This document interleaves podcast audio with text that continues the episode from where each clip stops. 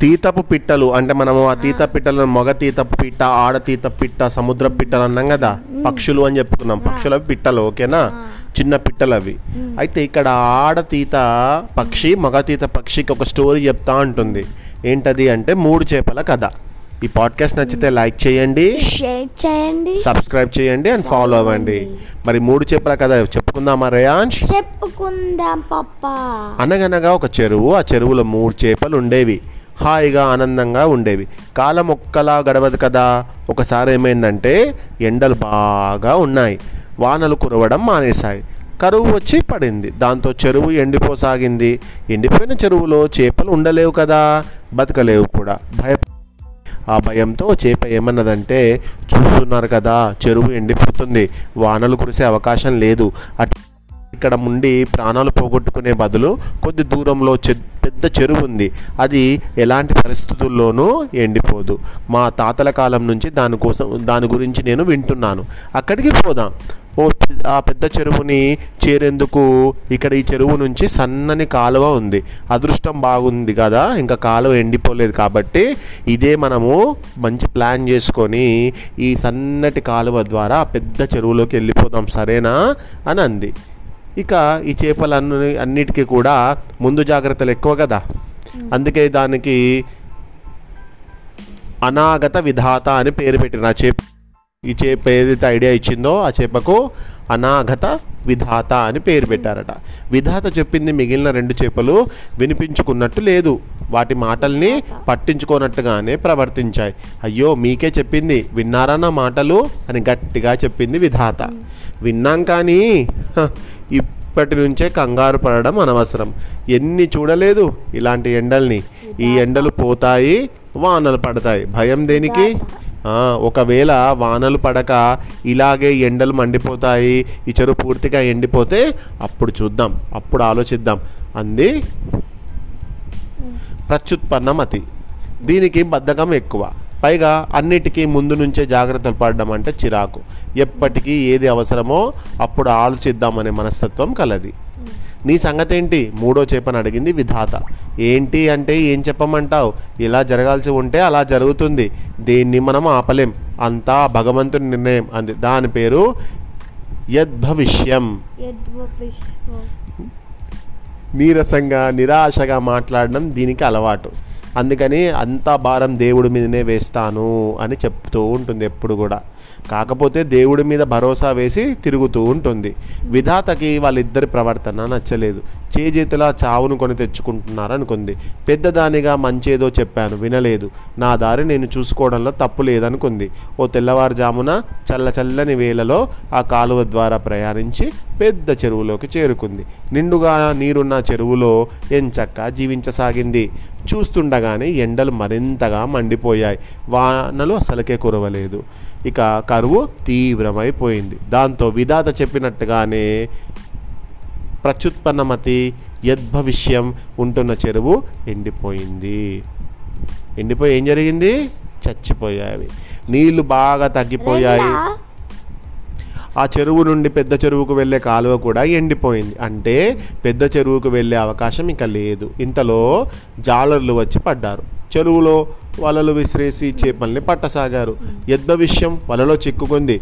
చిక్కుకున్న అనేక చేపలతో పాటుగా యద్భవిష్యాన్ని కూడా బుట్టలో పెడుతోంటే తప్పించుకునే ప్రయత్నం చేసింది. జాలరి చేతుల్లోంచి జారిపోయింది. జాలరి చూస్తుండగానే జరిగిందంతా. దాంతో కోపం తెచ్చుకున్న జాలరి యుద్ధ విషయాన్ని అందుకొని చెరువులో ఉన్న రాయి కొట్టి చంపేశాడు దాన్ని.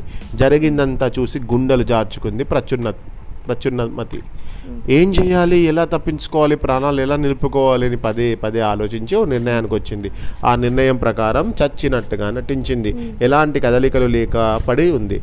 చచ్చింది అనుకొని దాన్ని పెద్దగా పట్టించుకోలేదు జాలరి.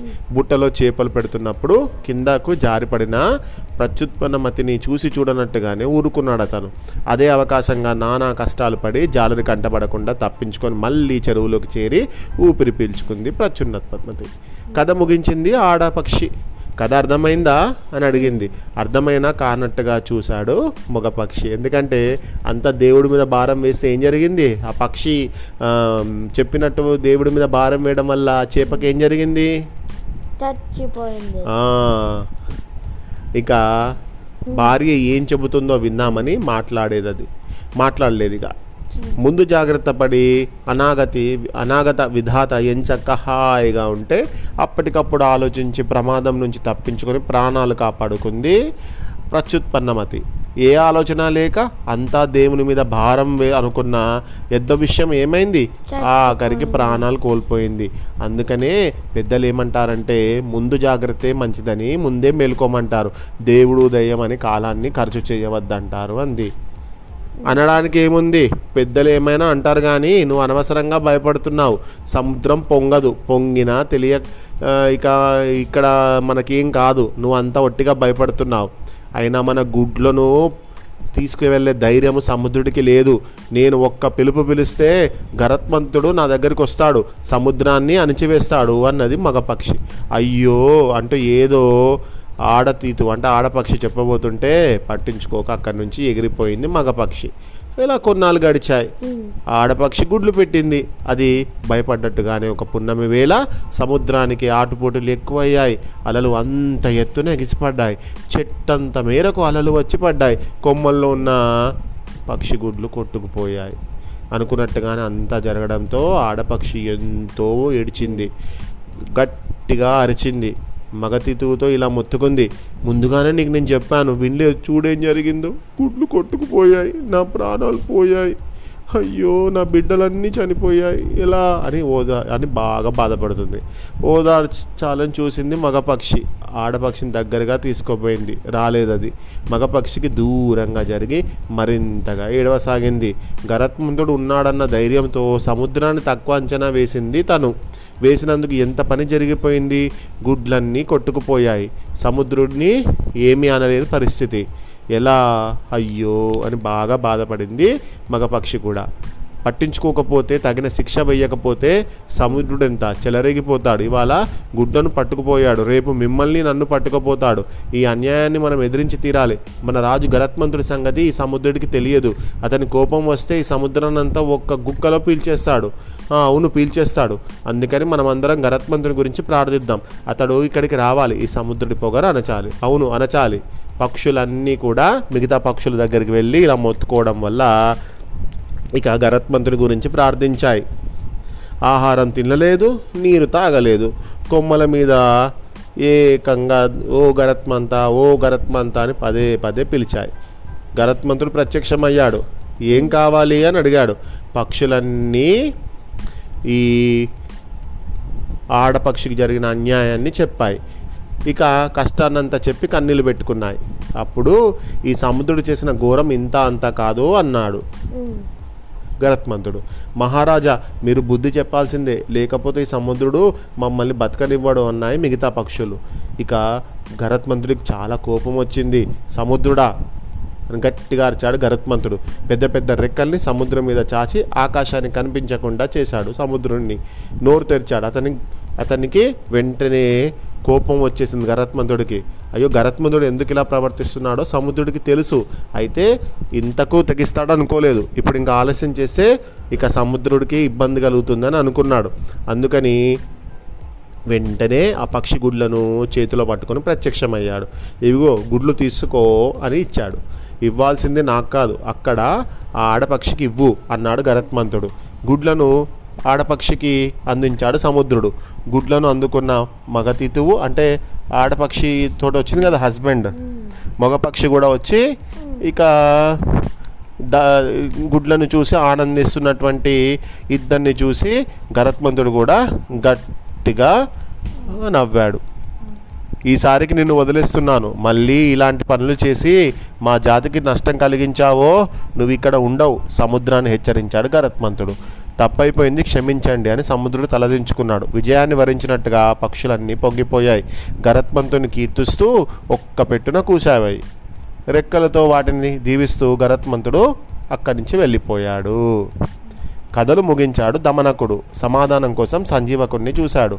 రాజు తలుచుకుంటే దేని కొదవ ఉండదు. అందుకే రాజుని ప్రార్థించాలి.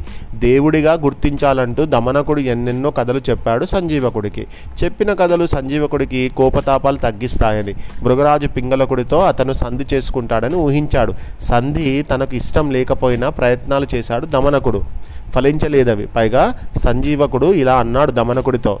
చూడుదమనక నువ్వు ఎన్ని కథలు చెప్పినా కూడా నేను రాజును విడిచిపెట్టను. రాజుని నువ్వు దేవుణ్ణి చేసినా నేను మాత్రం ఆ సింహం పింగలకుని గట్టి బుద్ధి చెప్తాను వా అతని కాళ్ళ మీద పడే ప్రసక్తే లేదు. ఎవరికైనా ఎప్పుడైనా చావు తప్పదు. ప్రతిరోజు వందలు వేలాది మంది చనిపోతున్నారు. నిన్న ఉన్నవారు ఇవాళ ఉండరు. రాజుకైనా బంటుకైనా చావు అనివార్యం. అందుకని చావుకి భయపడడం అవివేకం. నాకు ప్రాణం కన్నా మానం ముఖ్యం.